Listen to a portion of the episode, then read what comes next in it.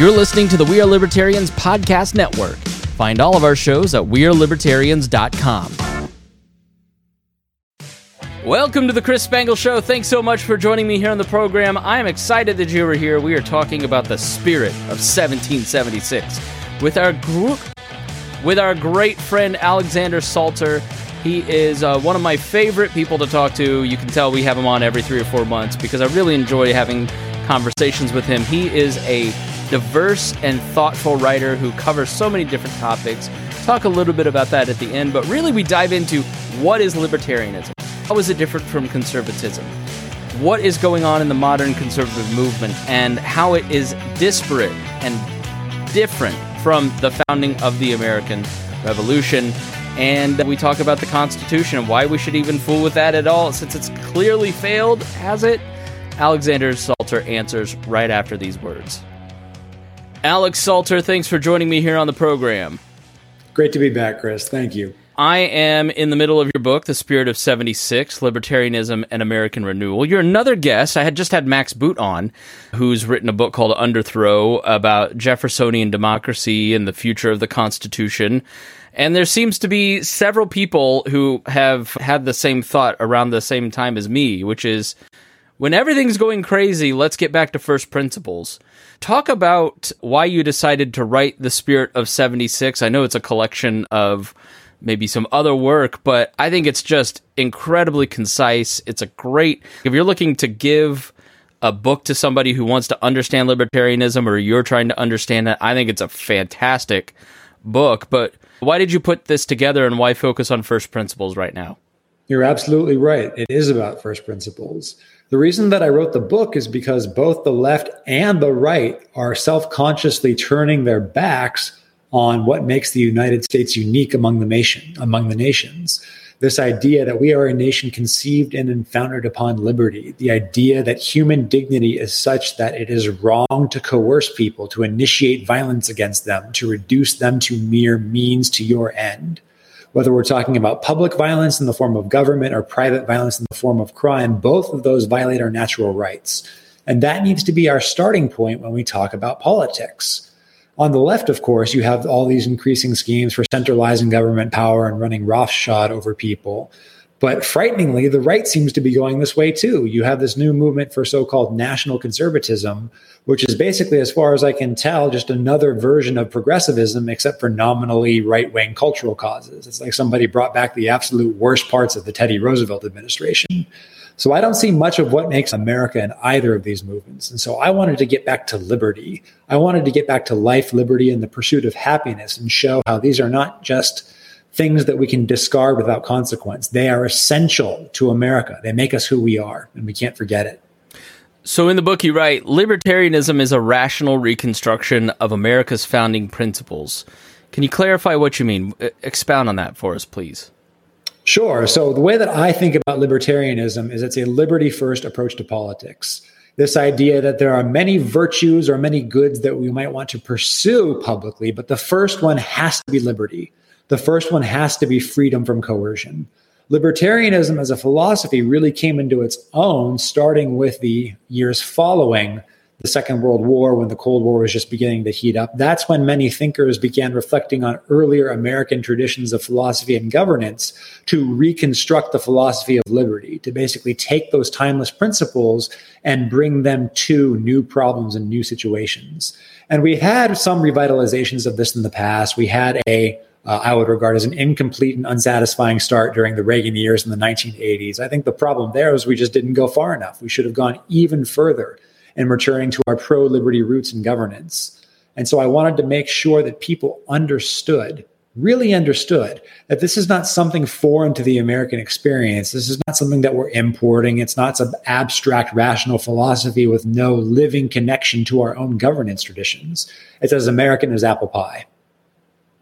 Yes, you start the book. You have the the book is split into three different sections. There's the history of American liberty, the philosophy of liberty, and American liberty in the 21st century. And you really, I think, in the first part of the book, do a great job of explaining what libertarianism is. And I love that you wrap it in the founding because I completely agree with you. When it comes to the Declaration of Independence, for instance, being a great example of a libertarian document. Can you talk a little bit about that? Why is the Declaration considered a libertarian document in your mind? It's a libertarian document because for the first time, you had a group of people come together and say, these are the principles on which just government rests. This is the reason why we think that we have a right to separate from the mother country. It has systematically violated our natural rights that are not given to us from government, rights that are ours by right of our humanity, given from God or given by nature, if you prefer. The point is, they aren't handed down on high by aristocrats or kings or our supposed betters every human being, because he or she is a human being, has a right not to be coerced, has a right not to be used as an instrument in somebody else's plans. And if government starts to systematically infringe on those rights, it is proper and appropriate for us to restructure them. And that was the basic intention of the Declaration of Independence. For the first time, a people stood up and said, This is fundamentally wrong. It's wrong because we are human beings and we cannot be treated this way, and we're going to do something about it. All right, let me put on my John Stossel hat and give you some counter arguments. Do it. Look, these guys were maybe the greatest hypocrites in the history of the world. Thomas Jefferson owned people and was writing that every person is endowed with liberty and dignity. Why should we revere the founding of this country and the Declaration of Independence and the Constitution and the Federalist Papers when these people were so unable to actually carry out liberty in their own time? It's a perfectly valid question. Slavery is absolutely the nation's original sin. So, in many ways, the founders themselves didn't live up to our founding principles, but that doesn't make the principles untrue. You can say it was all just motivated reasoning. You can say it was all just testimony in favor of their special interests or whatever. But if you really dig into the principles, this idea that a human being cannot be coerced politically because we have a right to be free from that sort of arbitrary treatment really does speak to something fundamental about what it means to be human. We are creatures endowed with reason and will. We have to pursue the good. We have to separate virtue from vice and live according to the ways that we know how to live best. We cannot do that if the state is taking a heavy handed approach and micromanaging us. It's stopping us from flourishing as human beings insofar as the founders were inconsistent, and let's be clear, many of them were, we can and should condemn them. But that means that we should actually call out the specific practices that were abuses. I don't think that we should indict the principles. We should live up to the principles. And if we haven't yet, then it's time to start trying. All right, look, this whole experiment has gone wrong. You outlined it in your book when you talk about the progressive vision and how conservatives and progressives and Democrats, and it's just been 120 years of downhill from here. And when I talk to libertarians, a lot of them have somewhat of a point.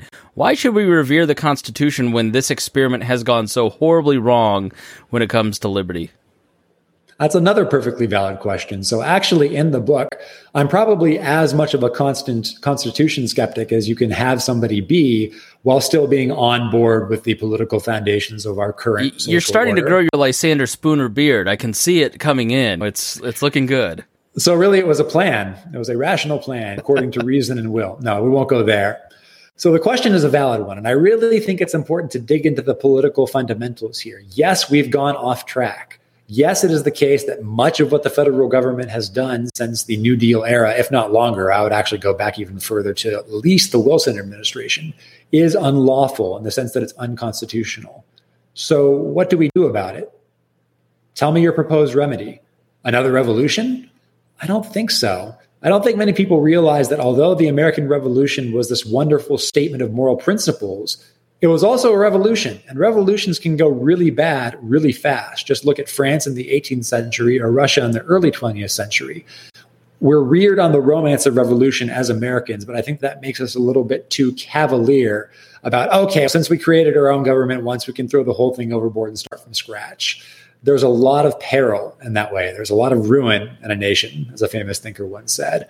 So I would argue that the best chance that we have of securing order, liberty today is getting serious about the Constitution, reining in the administrative state, adopting a strict construction of the Constitution, including a strict interpretation of the Ninth and Tenth Amendments, get really serious about federalism, do all these things that classically liberal conservatives and libertarians have been talking about for decades.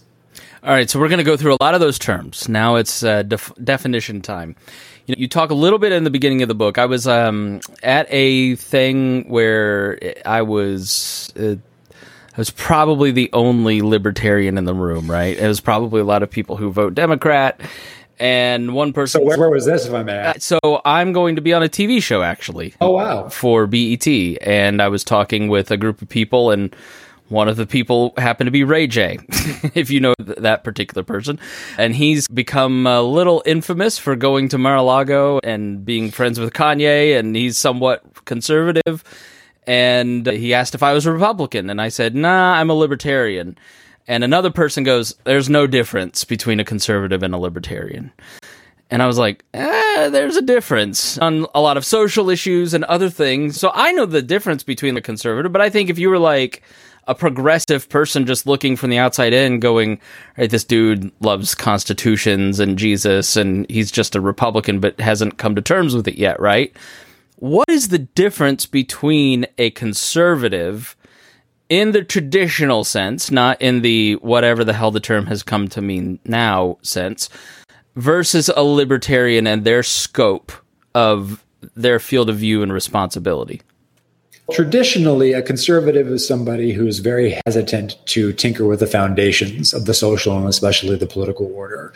I myself have a lot of small c conservative in me in the sense that I'm a fan of thinkers like Edmund Burke, the great uh, Irish English statesman who, as many people view, as the founding father of modern conservatism, and also more contemporary thinkers like F.A. Hayek, the Nobel laureate who wrote about the pretense of knowledge. But today, what I would say characterizes conservatism is a willingness to use the state power, government power, to enforce particular conceptions of virtue. This idea that we know what the good life is, we know what it entails, we know that certain things are objectively bad for you. And so we're going to take these options off the table. And if you try and do them, we will send men with guns to your house and force you to stop. Now, in many ways, in the book, I position myself as a libertarian conservative because, in many ways, I actually agree that those values that conservatives say they want to uphold are the right ones. I think that they're correct. I think that we should all live that way. But I'm not willing to arrogate to the government the power to enforce that at gunpoint because I think that natural rights are real and that even for their own good, there are certain things that you just can't do to people. And that's what I would say separates a libertarian perhaps the libertarian doesn't actually believe those traditional conservative values are in fact values. Perhaps the libertarian does, but thinks that it's inappropriate to coerce people anyway. That's where I'm at. That's what it means to put liberty first. Yeah, I think we're both there. And I think as a, I know you're a faithful Christian man, I am too. And in a lot of conservative and even libertarian circles, social conservatism has, we're, we're I think we're almost past the post of the the Bush era in terms of what we'd like to see the government do, uh, this and that. A lot of folks, you're in the Orthodox vein. I see a lot of people in the Orthodox vein. I'm in the Reform vein. A lot of people are into theonomy in the Reformed camp. And it's become a clever thing to, I'm post libertarian, I'm anti libertarian, they're all fools when you see some of that criticism and that libertarianism can't work with Christianity and that it's a fool's errand, what do you think?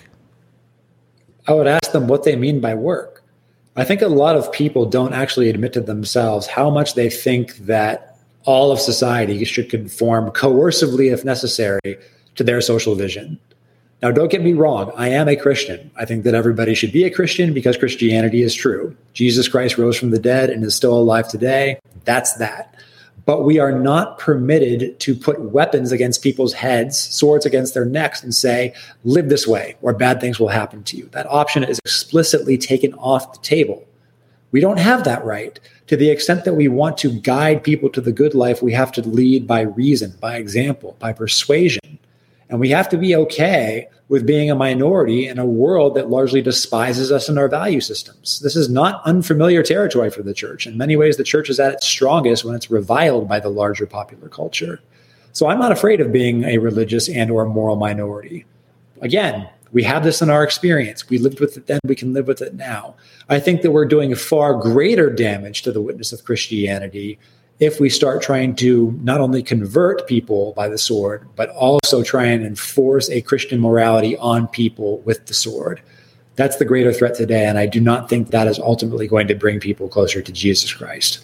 Yeah, I generally I agree with everything you said, and I generally think that sort of the bad reputation of the evangelical church and some of the excesses of it were brought out by the Bush years where we tried to force religion into politics. And, you know, that it, it's odd watching Mike Pence because forever Mike Pence was Mr. Republican. This, if you're a Republican, this is the guy that you just think he just is dead on right about everything, right? Wrote the Patriot Act, very pro life. I didn't um, know Mike Pence wrote the Patriot Act. He did. He used to brag about it on his website. Yeah, I'm here in Indiana. Really? I, I, ran a campaign against Pence. He had a, he was like number three in the House and really helped shepherd that through. Here's a guy who now you look at him and you go, "This isn't it. Why is this guy even running for president?" His vein of conservatism really has fallen out of favor for a lot of the NatCons or the whatever the heck the Trumps are, uh, the MAGA people and QAnon and the top-down conspiracy folks. Or there's the Sohrab Catholic, there's national conservatism, but I don't know what they are, right?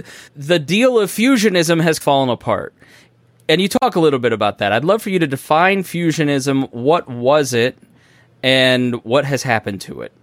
Absolutely. Fusionism is a philosophy associated with many of the founders of National Review ma- magazine in the mid 1950s. And it was basically the assertion that both liberty and virtue are inherent in the American political tradition.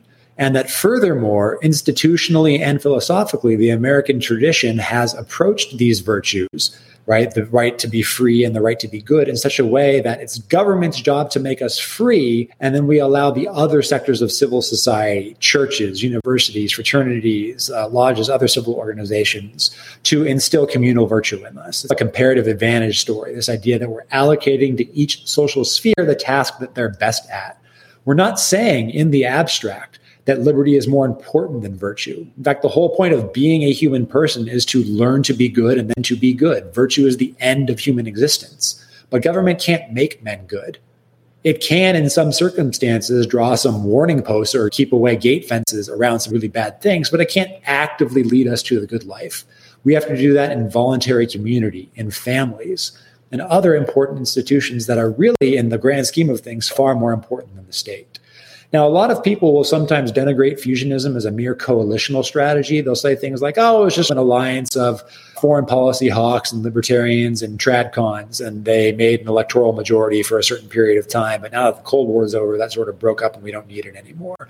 To be clear, there was a coalitional aspect to it, but I think that at its root, it was a coherent philosophy about how human beings can flourish the combination of political liberty and civic virtue is how we can be our full, authentic human selves. Stephanie Slade at Reason, Reason Magazine has done a lot of good writing on this. And so I would actually direct a lot of your readers to her works as well. Yeah, fusionism has broken apart in favor of a more proactive, I would say, progressive government. Is it fair to say that a it lot is progressivism? Yeah, it's just straight up progressivism. Yeah, expl- uh, go into that into detail, please. This idea that we need a top down administrative state, largely unshackled from constitutional norms, largely run by a discretionary executive rather than answerable to the people's representatives in Congress assembled. If you look at the progressive movement, it wasn't exclusively a movement of the left when it first came about in the late 19th and early 20th centuries. There are plenty of people that we would culturally associate with the right who were progressives. The whole point was constitutional government is outdated. It's too slow. There's too many checks and balances. We got to get all this stuff down uh, out and empower a vigorous executive to micro uh, micromanage society from on high.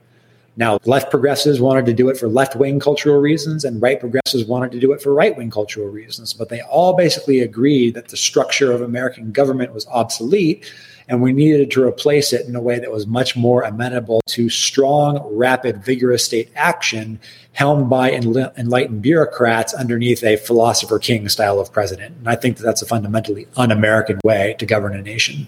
You point out the inherent contradiction in this rightly, in that progressivism thinks that people can be perfected, yet doesn't trust them to do it.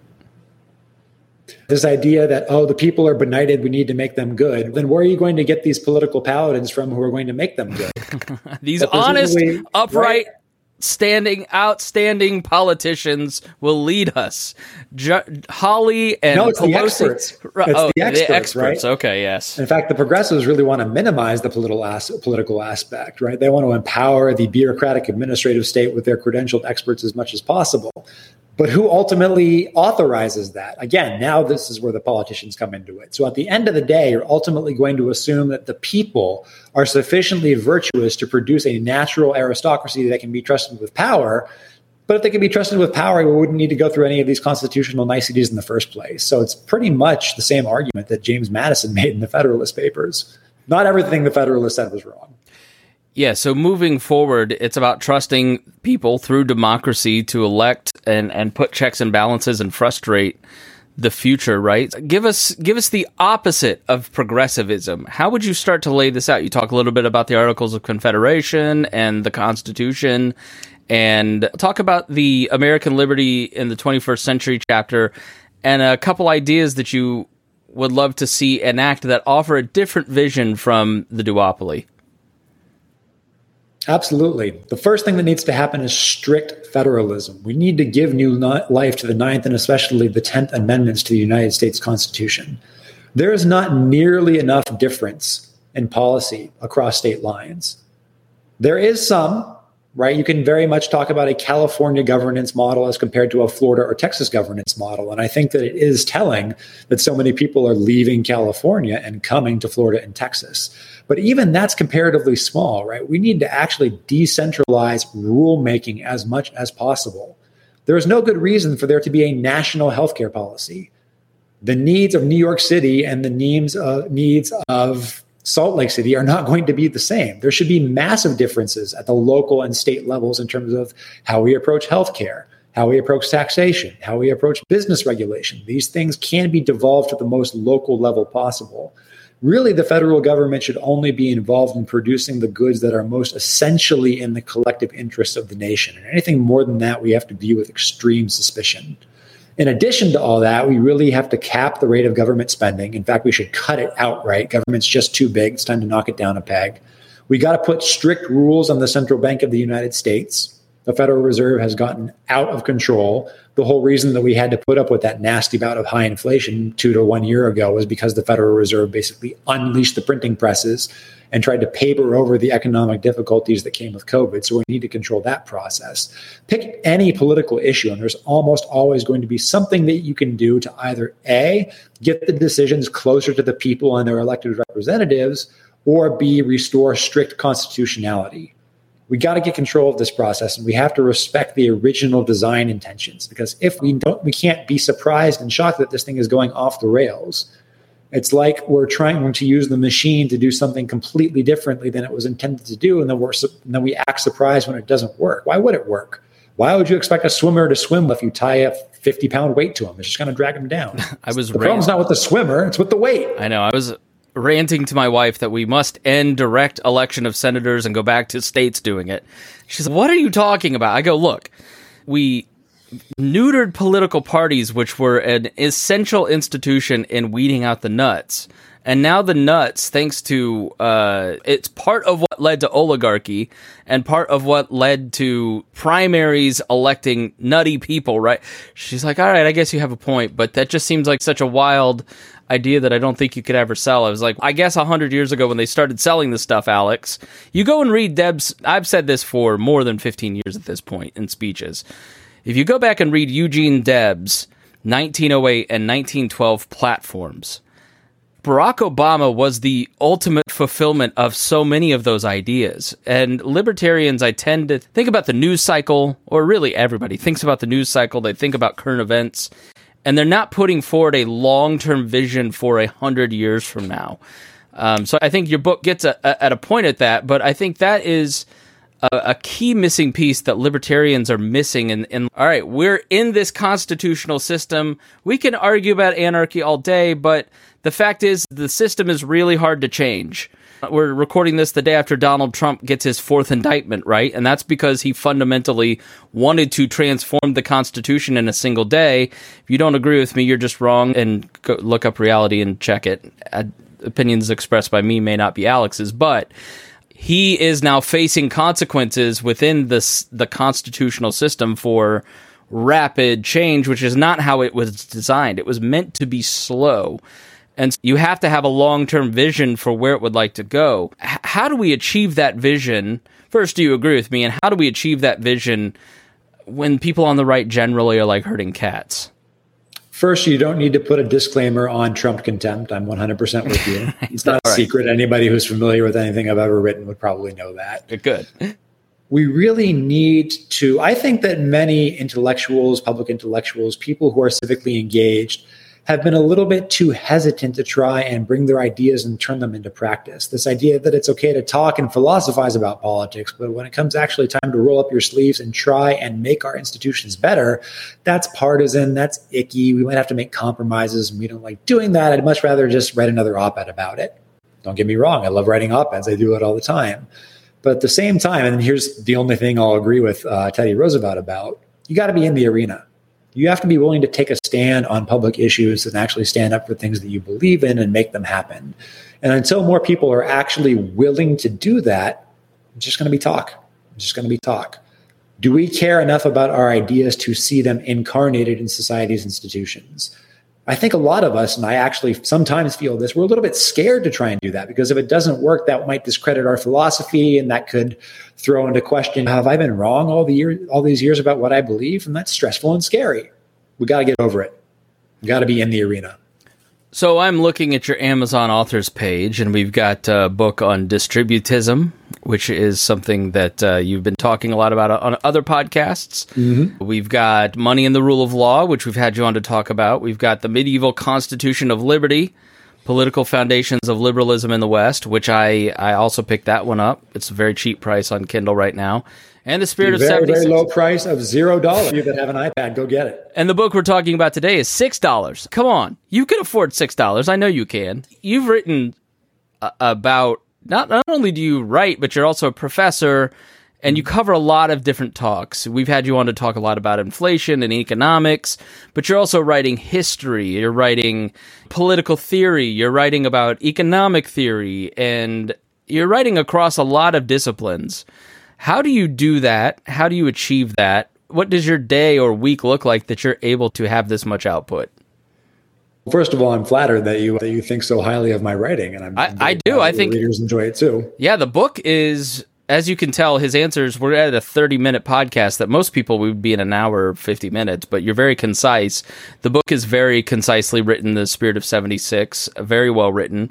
Very, everyone's got a time. Everyone's got time for hundred pages. It's hundred pages. pages. Six dollars, yes. hundred pages. Come on, people. But to um, answer your question, I think that the key really is I got I cut my teeth as an economist. That's how I approach the social sciences. That's how I approach the humanities, including philosophy, political philosophy, even the little bit of theology that I sometimes get into. And to be perfectly frank, I do think that the economic way of thinking is a necessary starting point for analyzing all aspects of society as it is. I do think that studying economics can help you find the hidden logic and the hidden order in both simple, mundane, everyday things and really exotic civilization shaking things. And being able to find that order, to be able to explore and explain the causal links between important human events. That's the strong grounding that you need to get into the more speculative and humanistic disciplines.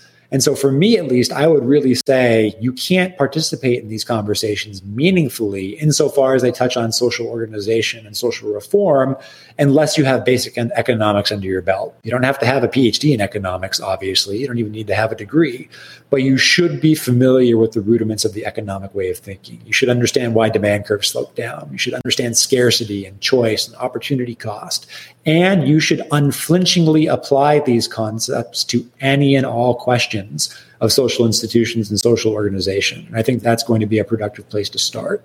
Economics can't, of course, tell you what's good and what's bad. You need philosophy and especially theology to do that.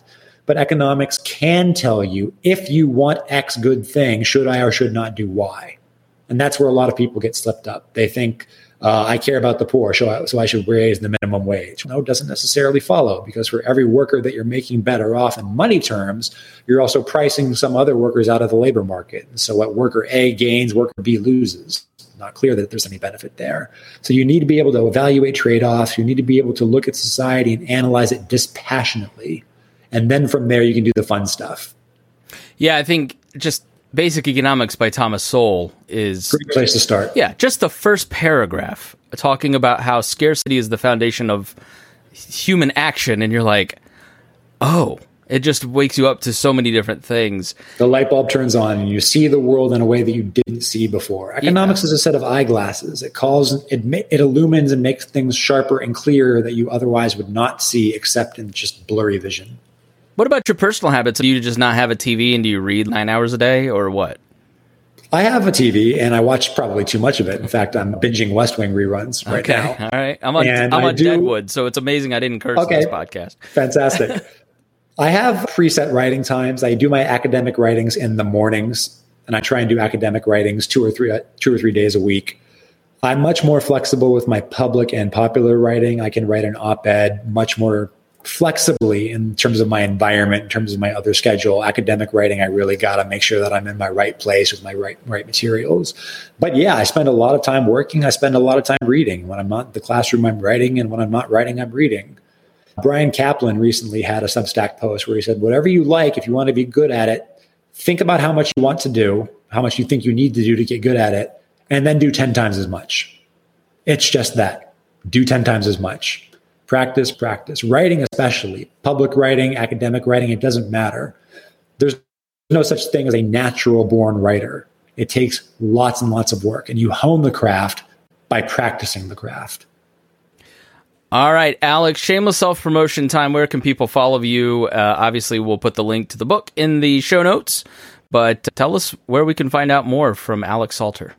Great. Yeah, I'm happy to plug myself. So you can find pretty much everything I've ever written, popular, academic, all my media appearances, links to all my books at my personal website, www.awsalter.com. Uh, I am on Facebook, but the account is private. If I don't know you personally, I might not add you. It's nothing personal. Uh, and I'm not on Twitter. Twitter was a mistake for me. I wasn't able to use it well. And so I, th- I, thought that the least bad thing after after a rough couple of years was just to get rid of it completely. There, has got to be. I, I, just posted this the other. There's got to be a term. I'm reading this book right now that I love, and she's just done a fantastic job with it. And then I went and looked at her Twitter, and I was like. oh, I shouldn't have done this. This, this. I thought this woman was so smart.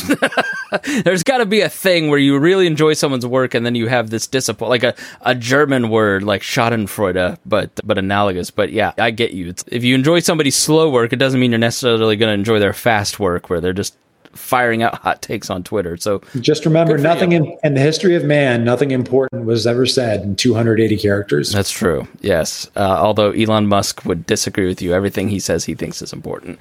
All of course, right. there is there is one exception. Yes. All right, Alex Salter. Thanks so much for your time. We appreciate it. Thank you. God bless. And thank you so much for joining us here on the Chris Spangle Show. This podcast was produced and edited by Chris Spangle and Leaders and Legends LLC. If you're interested in starting a podcast or taking yours to the next level, please contact us at leadersandlegends.net.